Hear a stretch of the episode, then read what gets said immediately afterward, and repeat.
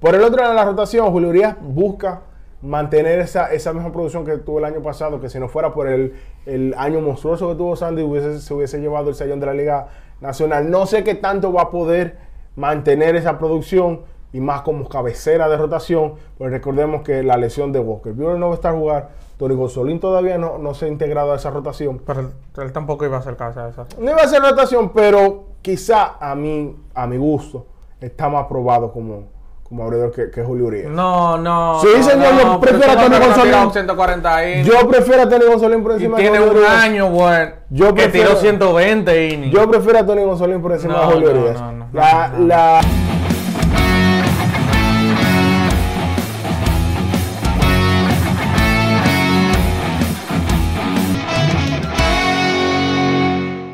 Y con todo, con que el menor y me tenían un complot de no aparecer, he vuelto para hablar de que en la división oeste de la Liga Nacional, Hay problema este año. cuidado y sin cuidado, tenemos un nuevo monarca. Padres de San Diego Time. Sí, señor, yo creo que eso es algo, eso es algo que te- todo el mundo, más allá de las adiciones que hizo los padres durante la temporada pasada, lo que Las sustracciones que tuvieron las Tigers. las sustracciones que tuvieron los Dodgers y Fernando Tatis Jr. que va a llegar básicamente como un nuevo, como un nuevo, una nueva contratación esta temporada. No contar con él con más de la- eh, por casi la mitad de la temporada debido a el año entero. la suspensión, Él no estuvo el año entero. eh, la suspensión que tuvo después, después de que estaba calibrando un monte por ahí por San Pedro. Este va a llegar como, como un nuevo, como un nuevo jugador a este equipo, un equipo que ya de por sí puede ser quizá el- el- la contratación del año Sander Bogarts a, a San Diego. Solamente ha pasado poco más de una semana. eh, Y Sander Bogart. y Sander Sander sigue, Bogart. sigue bateando con poder y a contacto, disciplina en el plato y sigue jugando un campo corto espectacular. La- lo único que quizás Sander Bogart aquí y creo que mucha gente tuvo dos dudas con Sander Bogart y los padres de San Diego. Si ese pico de defensa que él tuvo el año pasado con los Medias Rojas de Boston lo iba a poder mantener, aparentemente a una semana lo ha podido mantener jugando shortstop y cómo él iba y cómo él iba a evolucionar. Venía de edad de solamente 16 honrones jugando en el Fenway. Lleva tres en una semana jugando, incluyendo los tres que lo han sido en el Petco Park. Además, Sander Bogas es el típico bateador que, al Petco, que en el Petco Park podría envejecer de lo más bien. Porque Sander Bogas ha dado 30 honrones con una vez en su, no hace, en su carrera. No es ese honronero de que hombre, el hombre que vive de, sacar la pelota sobre la verja. Sí, más bien, Sander Bogas es el tipo que mete la pelota en canales que es lo que llaman en inglés, los que llaman en inglés el gap to gap power. Sí, es un jugador realmente. eh, las palabras se quedan cortas por lo excelente jugador que es. Sander Bogarts, un equipo. Sí, llore, profesor, llore. Es un equipo que quizás del 1 al 5, cuando se integre Fernando Tatis Jr., No tiene que ser de lo mejor. tiene que ser lo mejor. Y la cola está bateando. J. Cronenworth, que le dieron una extensión de contrato. eh, son de los peloteros que encantan. En el 6, o sea, estamos hablando de una alineación que en algún momento va a ser Tatis Jr., Soto, Machado, Bogarts. Bogarts y Cronenworth. De ahí para allá, tú puedes obtener lo que el platón, lo. Lo que te vaya a dar el platón de, de Carpenter y Nelson Cruz como bateadores asignados. Hassan Kim, que si bateado 60, su guante lo vale. Los mismos que, te- que, que Grisham, que es un bateador malísimo ofensivo, bateó por debajo de la línea de Mendoza la temporada pasada, pero tiene poder ocasional, dio más de 20 jorrones la temporada pasada. O sea, un jugador que en cualquier momento se le pega un palo Y juega tremendo centerfield. y juega tremendo centerfield. Entonces, estamos hablando de una alineación que es completa, solamente el 19 de abril es que se integra. 21 de abril, podr- ya que se termina la suspensión de estatus. Si no, si no anda calibrando por ahí, va a estar disponible para jugar con, con los padres de San Diego. Como outfield. como outfield, porque olvídese de jugar campo corto, que ya era una decisión que, que venía en duda para esta temporada sin tomar en cuenta la decisión eh, de la Eh, suspensión, la- perdón. la ya no era shortstop. Con la tremenda temporada defensiva que había puesto eh, Haseo Kim en el campo corto, ya yo creo que eso era razones suficientes. Por el- y eso, eh, por eso por esa parte. El lado del picheo, abridor, por lo menos es una joya. Tú vas a tener a Yu Darvish, tú vas a tener a John Musgrove cuando se integra otra vez luego de esa lesión del pie. Eh, vas a tener a Blake Snell, que es un ex ganador de Sayón. Vas a tener, cuando amanece bien, no le batean. La cosa es que da cinco bases por bola por bola cuando no le dan hit. cuando no, cuando, Y cuando está. que sacarlo. Entonces, en la cola vas a tener veteranos como Michael Waka, que se vio excelente en su primera salida. Lugo, que se ha visto excelente también. Dos veces. Y cuidado si va a ser el candidato a salir del bullpen, que es el que tiene más experiencia por esa parte. Sí, pero él firma, recordemos que él firma con San Diego por eso, porque le iban a dar la opción de, de ser abridor y ha sido el que más lejos ha llegado a las dos salidas que ha, ha tira- ha lanzado. Y Nick Martínez, que es un típico come inning, Ese sale del bullpen. que es un típico com- come inning, que no te va a dar mucha salida de calidad, pero tú lo tienes ahí, ahí porque recordemos que el béisbol adapta es un a- maratón. Y no, y se adapta a cualquier rol. Se adapta a cualquier como rol. un portable. El problema está de camino al bullpen de a Joe Shader, que si, in- eh, si la, al final de la temporada pasada es indicación, ya recobró su forma, que lo de lo que pasó al principio fue, fue una A mí- aberración en su carrera. Ese mes y algo, entre julio, entre mediados de julio y ya finales de agosto, principios de septiembre, donde Josh Hader fue de esos malos baches que se alargan. Pero Hader recobró su forma a finales y usted lo vio todo en playoff. Y las tres salidas que, que ha tenido en lo que va de año se ha visto siendo Josh Hader. Por otro lado, el Pero un bullpen que está diezmado por...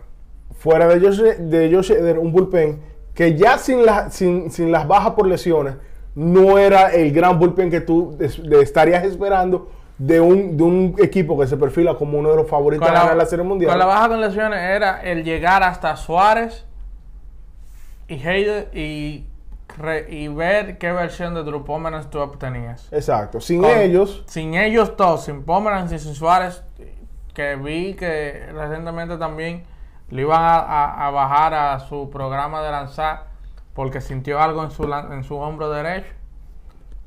No hay nadie. Sí, y eso porque- es lo que... Si usted ha visto algo de los juegos de los Padres de Santiago en lo que va de año, o sea, Nabel Crisman tuvo un 2022 bueno, pero tú, Nabel Crisman no es un tipo que te vaya, que tú vayas a asegurar todo, a arriesgar todo para que te vaya a sacar eso out. Lo mismo con Tim Hill, lo mismo con, lo mismo con Brent Honeywell y con Domingo Tapia.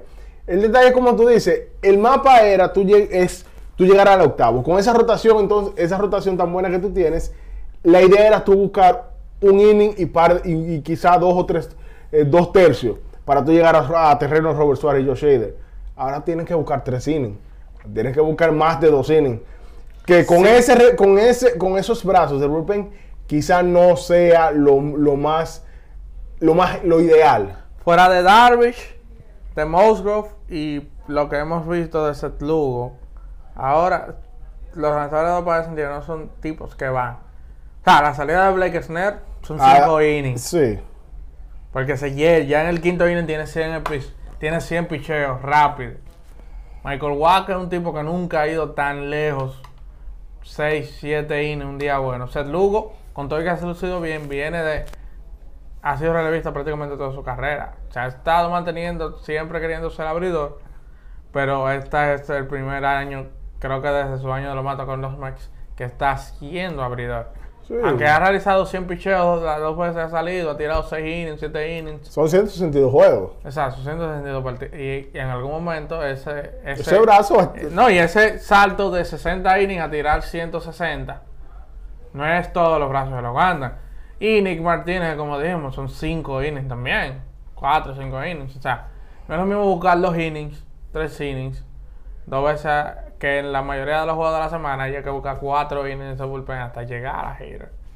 Ese es un detalle. Ahora, los rivales principales, o por lo menos lo que uno presume que es así, son los Dodgers de Los Ángeles. Un equipo, como indicó Javier al principio, un equipo que sufrió bajas y no tuvo muchas contrataciones, por lo menos vistosas. Dodgers, o sea, o sea, no- hicieron contrataciones de veteranos, Shelby Miller, eh, Jason Hayward, Miguel Rojas. Miguel Rojas, David Peralta. O sea, su- fueron- Quizá son buenas Miguel- adiciones, pero no... Quizás Miguel Rojas y David Peralta, las únicas con, con, con percepciones de tener 300 o más turnos. Exacto, o sea, son lo de lo de Rojas ya sabemos que fue por la, la circunstancia de Gavin Lux, la, la No, Ro- Rojas llega antes de que Gavin Luke se lesione. Él, él- Sí, no, yo digo la situación de que va a tomar más turnos. Sí, claro, él iba, él iba a tomar igual 300 turnos, pero iba a ser como el seguro de vida. Recordemos que Gavin Lux, a pesar de que fue drafteado y desarrollado como shortstop, sube primero con Corey Seager y luego está Trey Turner. Se ha se ha desenvuelto, aunque viendo ocasional esporádicamente juego en shortstop, entra a la segunda base y los jardines. Sí, es como un, Kevin un Lux Chris Taylor, en, un prototipo de ese tipo de pelotero. Kevin Lux iba a ver la oportunidad de ser shortstop este año, con Miguel Rojas siendo como el seguro defensivo en caso de. Pero Kevin Lux se lesiona. El ligamento anterior cruzado de la rodilla izquierda. Se va a perder la temporada. Y Miguel Rojas tiene que asumir ese puesto de shortstop. Y eso hace que Chris Taylor tenga que ver más juego en el shortstop también. Y eso hace que Mookie Betts tenga que ver más juego en segunda base también. Sí, es un equipo que, eh, digamos, las lesiones le ha afectado mucho. No han, no han hecho esas contrataciones de las que nos tiene acostumbrados durante estos últimos años los Dodgers, pero sigue siendo un buen equipo. Quizás la mejor batería de, de- de receptores de grandes ligas la tienen ellos. Will Smith, uno del- de, los mejores jugadores ofensivos de la liga, olvídese de ser de si es receptor o no. Ahí está junto a Real Muto y, ahora Rochman de- discutiendo a ver quién es, quién es el mejor receptor de la liga. Austin Barnes con una garantía defensiva. No, el que vio el Clásico Mundial no tiene que tener ningún tipo de duda de cómo Austin Barnes maneja un pitcher. O sea, ellos por 662 partidos, los Dodgers están mejor cubiertos en la receptoría mejor que nadie en otro equipo. Freddy Freeman de los mejores jugadores Freddie de la liga, punto y se acabó. Lo mismo con, con Mookie Betts. Freddie Freeman es Freddie Freeman. Mookie va a ser Mookie. El detalle está que ahora tú ves que un field que antes estaba lleno de estrellas, ahora va a tener David Peralta jugando en el left field. Tú Yeah. vas a tener A un Outman. platón de James Outman y Trey, Sto- y, y de- y Trey Thompson. Eh, Thompson. Tú vas a tener un Max Muncy que eh, ahora está jugando tercera base, pero Max Muncy parece de esos, de esos jugadores a la Cody Bellinger, que parece que son de lo que se va a quedar, de esa tremenda generación que, que- de peloteros que venía subiendo de los que parecía que tenía para siempre. Sí, porque nosotros, se- la conversación se ha enfocado mucho en Bellinger, que no ha sido nada en los últimos dos, tres años. Pero Monsi no ha sido nada, el tampoco ha dado de qué hablar en el último año y medio. Quizás lo, algo que le puede a futuro, mi- lo del Miguel Vargas, está dando buenas señales también, jugando segunda base. Eh, James Outman también se parece que es un pelotero capaz, por esa parte. La Y, rotación, y él, y él platoneado con Tracy Thompson. hay peores opciones. Eh, Yo creo que eso, eso No, es lo que y- debemos y- decir. Y si algo va a montar a Tracy Thompson, es que batea. Exacto. Por el otro lado de la rotación, Julio Urias busca mantener esa, esa misma producción que tuvo el año pasado, que si no fuera por el, el año monstruoso que tuvo Sandy, hubiese, se hubiese llevado el sellón de la Liga Nacional. No sé qué tanto va a poder mantener esa producción y más como cabecera de rotación, pues recordemos que la lesión de Walker Buehler no va a estar a jugar, Tony Gonzolín todavía no, no se ha integrado a esa rotación. Pero él, él tampoco iba a ser cabeza de esa. No iba a ser rotación, pero quizá a mí, a mi gusto, está más probado como, como abridor que, que Julio Urias. No, no. Sí, no, señor, yo prefiero a Tony ese hombre no González. tiró 140 innings. Yo prefiero a Tony Gonzolín por encima tiene de Julio un Urias. año, bueno. Yo que tiró 120 innings. Yo prefiero a Tony Gonzolín por encima No, de Julio Urias. La- la-. Los numeritos periféricos de Julio. Urias no te, no te dan mucha confianza. Estoy en la Espero, me tienen alta. espero, espero que no sea, eh, que No, sea así, que, y que el mexicano pueda mantener esa Está producción. tiempo de retirar eso. Pero yo creo que si hay un as en esa rotación es Tony Gonzolín.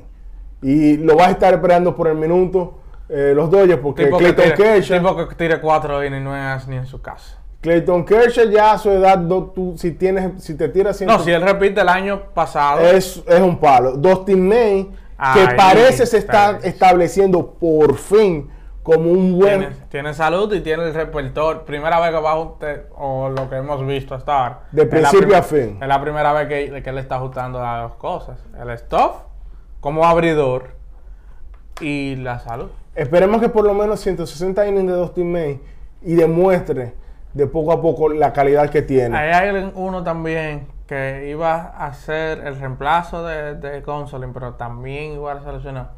Quien se vio tremendamente bien el año pasado y es Ryan Pepiat. Ese muchacho tiene buen stuff y viene siendo abridor desde el colegio, que es un tipo que sabe ir profundo en los partidos. Y en un abridor, con todo y que tenemos el New Baseball y todo lo demás, eso se ve tremendo y bastante bien. Y al final del tenemos, de- tenemos a Noah Syndergaard, una apuesta de la organización de los Dodgers, Ah, sí, como muchas de las apuestas que hizo esta, esta temporada Lo muerta. único, bu- lo único bueno es que los cuartos no hacen de no lo estoy pagando yo. ese es otro detalle. Noah Syndergaard que quizás está en su última esperanza de mantenerse como, uno, como un jugador de renombre de grandes ligas en los Dodgers. Lo bueno que tienen los Dodgers es que, al igual que los Yankees de Nueva York y los, y los Reyes de Tampa Bay, sin importar los nombres, el bullpen está ahí y el bullpen rinde. Resuelve. Se ha encontrado a Ivan Phillips. Se lo encontraron debajo de una piedra el año pasado. Y se ha convertido en el mejor relevista del año, desde el año pasado para acá. Y este año va a tener la etiqueta de cerrador ahí. Para que él sea ese hombre encargado del noveno inning. Alex Bexias, ponche. Eh, eh, No, y Graterol, que todavía sigo sin, comer ente- innings. Y Graterol sigo sin entender cómo fue que, que Boston no se quedó con Graterol en ese cambio. Yo, de verdad, sí, todavía pasan los años y ese cambio se hace más ridículo mientras más usted lo, analiza. Y Graterol, que la salud no ha acompañado los últimos años, quizá tampoco ese stop, el stop de él no ha sido tan explosivo como uno lo piensa. Pero tira duro y saca outs. Y luego de ahí se han podido juntar varios factores. Que usted quita y pone y déme los nombres lo que usted quiera. En los Dodgers hacen los outs y esos son los Dodgers de Los Ángeles. Sí, por otro lado, entonces tenemos un equipo me- mucho menos probado que los Dodgers, son los, los Diamantinas de, de Arizona. Un equipo joven, un equipo que tiene quizá un, un- se va a correr. que es un equipo que, señores, si a usted les gusta la, pe- la pelota pequeña, vean ese equipo. Y en dos ocasiones han ganado, han ganado partidos eh, eh, a base de, de, de correr, de corrido de bases y de toques. Y, de- y no de toque de pararse a tocar, de toque de dejar bola en la mano al tercera base. Si usted tiene tiempo, siéntese a ver un día a Colvin Sí. Carter. Es un peloterazo, Si usted peloterazo. tiene tiempo, siéntese a ver un día a Alec Thomas filiando una pelota. Jay McCarthy. Si usted tiene tiempo, siéntese a ver un día a Jay McCarthy. Si usted tiene tiempo, siéntese a ver un año entero de Geraldo Perdomo jugando en short y segunda base. Vea a Josh Rojas en salud. Christian Walker manteniendo Vea a el nivel. Christian Walker siendo lo que ha sido siempre, un tipo probado que la coge todo y va a dar 30. Y que un año sano de Kettle. Y usted tiene tiempo, fájese a ver un año sano de Keter. Y fájese a ver un año de 100 partidos en grandes ligas de Gabriel Moreno. Ese equipo ofensivamente no va más allá de lo que te pueden hacer Nicamet, Iván Longoria, que siempre usted no sabe cómo, dando, los años pasan, pesan y pisan. Y el tipo batea 260 con 15 honrones fijos. Y sigue teni- jugando la tercera base de la manera La que elegancia no muere, señor. no, no, eso no se pierde. Y si- Alec Thomas, pero que si Alec Thomas bate a 250, de como la forma que él la toma toda jugando centerfield, vale más que la pena. El problema, el problema, está Eh, en el picheo. En el picheo. Una rotación está, está encabe- encabezada por Zach Gallen, de los mejores lanzadores de grandes ligas. Merrill Kelly, que se estableció, viene estableciéndose como uno- también un buen lanzador. Madison Bumgarner parece que, parece no, Se está en la baja. Se acabó, se acabó. Ya los mejores tiempos de Madison Bumgarner se quedaron en, en- en San Francisco. Sigue teniendo la, la cualidad de un pitcher que come innings porque eso lo hace. Una lástima que yo le tenga que, que poner ese un lanzador que de los que más me gusta. Pero realmente los números están ahí, no mienten. El señor luego, luego de esa última temporada de, de San Francisco no ha vuelto a ser el mismo. Se acabó, luego del accidente aquel. Sí, realmente ya de- después de ahí eh, hay, poca, eh, hay poca producción de, de Bumgarner para, para el nombre que lleva y, lo- y las proezas que tuvo en, en postemporada. Luego de él está Ray Nelson, Zach Davis que está lesionado. eh, y el bullpen, si la, rotación, si la rotación es un poquito decepcionante, el bullpen lo es aún más. El mejor lanzador de ese staff, fuera de Zach Gallen, combinado bullpen y rotación abridora, es Drew Jameson. Quien iba a comenzar como uno de los relevos largos y ha tenido que venir a resolver problemas en el bullpen, eh, tanto para cerrar el partido, como para salir de un segundo inning, como para salir de un tercero, como para salir del noveno, etcétera. Y Drew Jameson puede terminar siendo dos cosas en ese, en- o tres, o el salvador de la rotación, o el salvador del bullpen, o Joe Chamberlain. No, realmente hay, hay pocas opciones saliendo del, del bullpen. Ya el bullpen votó par de partidos frente a los padres. Andrew Chafin no es cerrado. Lo primero. Y no es un tipo que tú veas que con, que, que con seguridad te va a sacar tres outs. Mark Melanza es Mark Melanza. Incluso está lesionado. Sí, ya está, está lesionado. Que por lo menos Mark Melanza no era el tipo más elegante sacando outs, pero lo saca. Y luego de ahí es un sálvese quien pueda. Sí, eh, y bueno, realmente un equipo que ofensivamente es bastante emocionante verlo. No sé qué tanto le puede dar, es un equipo bastante joven. Eh, si todos, los- todos esos muchachos se juntan y tienen un buen año, que son más capaces de hacerlo, hay que verlo. Ya le han robado un par de partidos a los Dodgers en este principio de temporada. Hicieron lo mismo con los, eh, con los padres. Hay- es un equipo que no va a ser, quizá no va a ser una de esas amenazas de meterse profundo en los playoffs. Ahí se va a correr. Pero si usted tiene chance de ver un partido de Ahí se va Arizona, a correr. Se va a correr. Del otro lado- que van a aprovechar las nuevas reglas. Tenemos a los gigantes de San Francisco, que sigue siendo Conforto. conforto y lo que te pueda dar los otros. Eh, Eh, Joey Bar- Joey Bar parece que se va a quedar.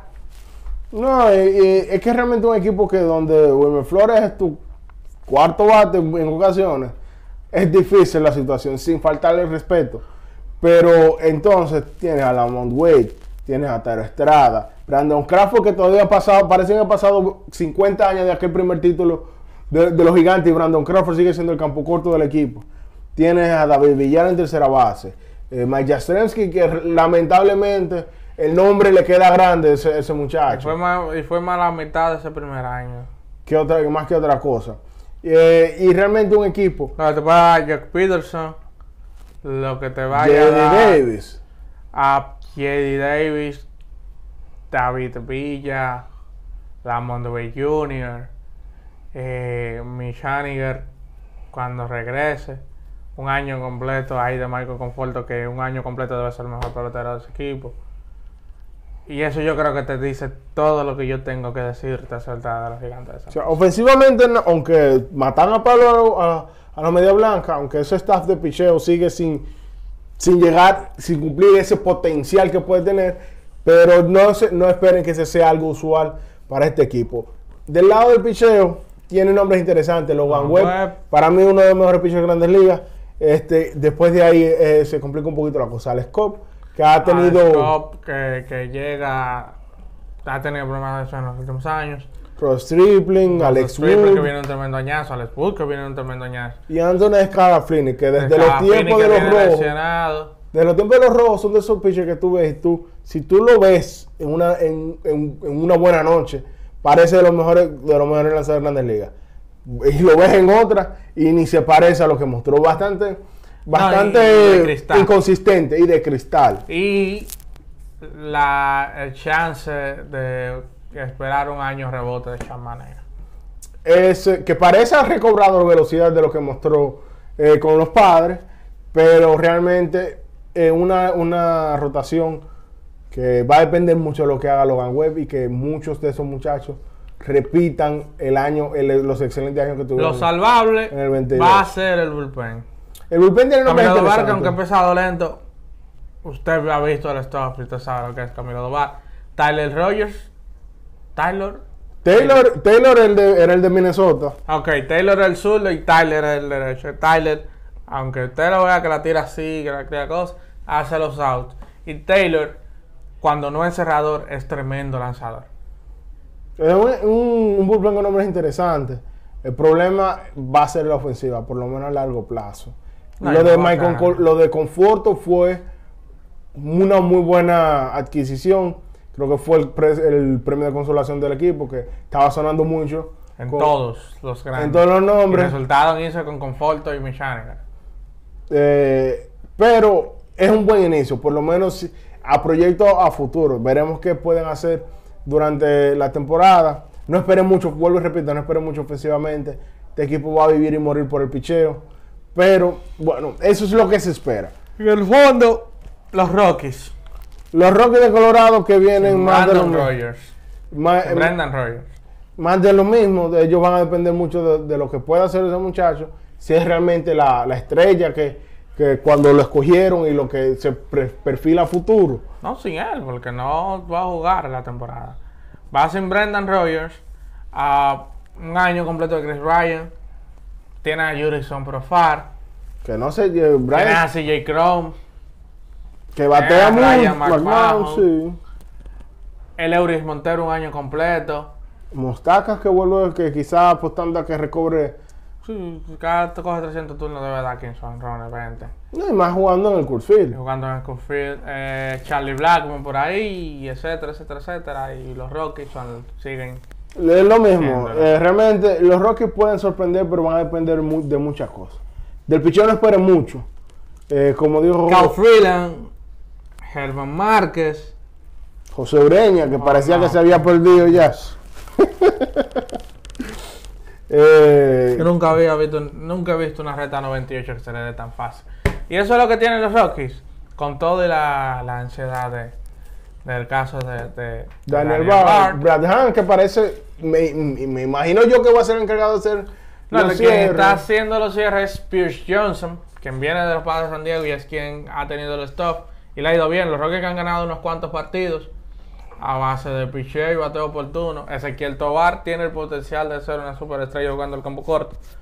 Y quizás eso sea lo más interesante de ver y un año saludable de Chris Ryan. Ahí no hay más nada que mucho que destacar. Entonces, los padres deben Sí, de los ser padres son... por son- nombre y también por lo que ha sucedido con Los Ángeles para mí deben ser equipo a vencer y por fin dar ese paso y sobrepasar a los Dodgers, aunque ya lo hicieron en la serie de playoffs pasada, sobrepasar a los Dodgers de Los Ángeles de la tabla de posiciones. Este sí, yo creo, yo sí tengo a San Diego ganando la división. Quizá una carrera que va a ser cerrada, porque más allá de que ha perdido un poquito de lustro, el brillo No, de, los Dodgers de los. Dodgers, los Dodgers si algo han hecho de, eh, desde el 2010 para adelante es competir y ganar la división del oeste. Eh, van a ser serios, serios. Va a ser una pelea muy interesante durante todo el año. Creo que al final va a sacar cabeza a San Diego, aunque aunque los Dodgers siempre están aquí. San Diego primero, para mí, Dodgers segundo. Arizona tercero, Gigantes en cuarto y en el fondo Los Rockies. de los Colorado. Rockies de Colorado. Usted escribe de sus comentarios. Recuerden, de Este nuevo canal. Deportes Listín. Suscríbanse. Suscríbanse, de like, siga dándonos like, apóyenos como usted lo estaba haciendo en el otro canal. Pero ahora aquí, en un espacio ya, que usted entre al listín y no tenga que, Que que buscar ver, a, específicamente. que ver a, a, a Yangeli antes de, ver a nos- de vernos a nosotros. Aunque yo creo que eso era lo que nos daba view. Señores, bye bye.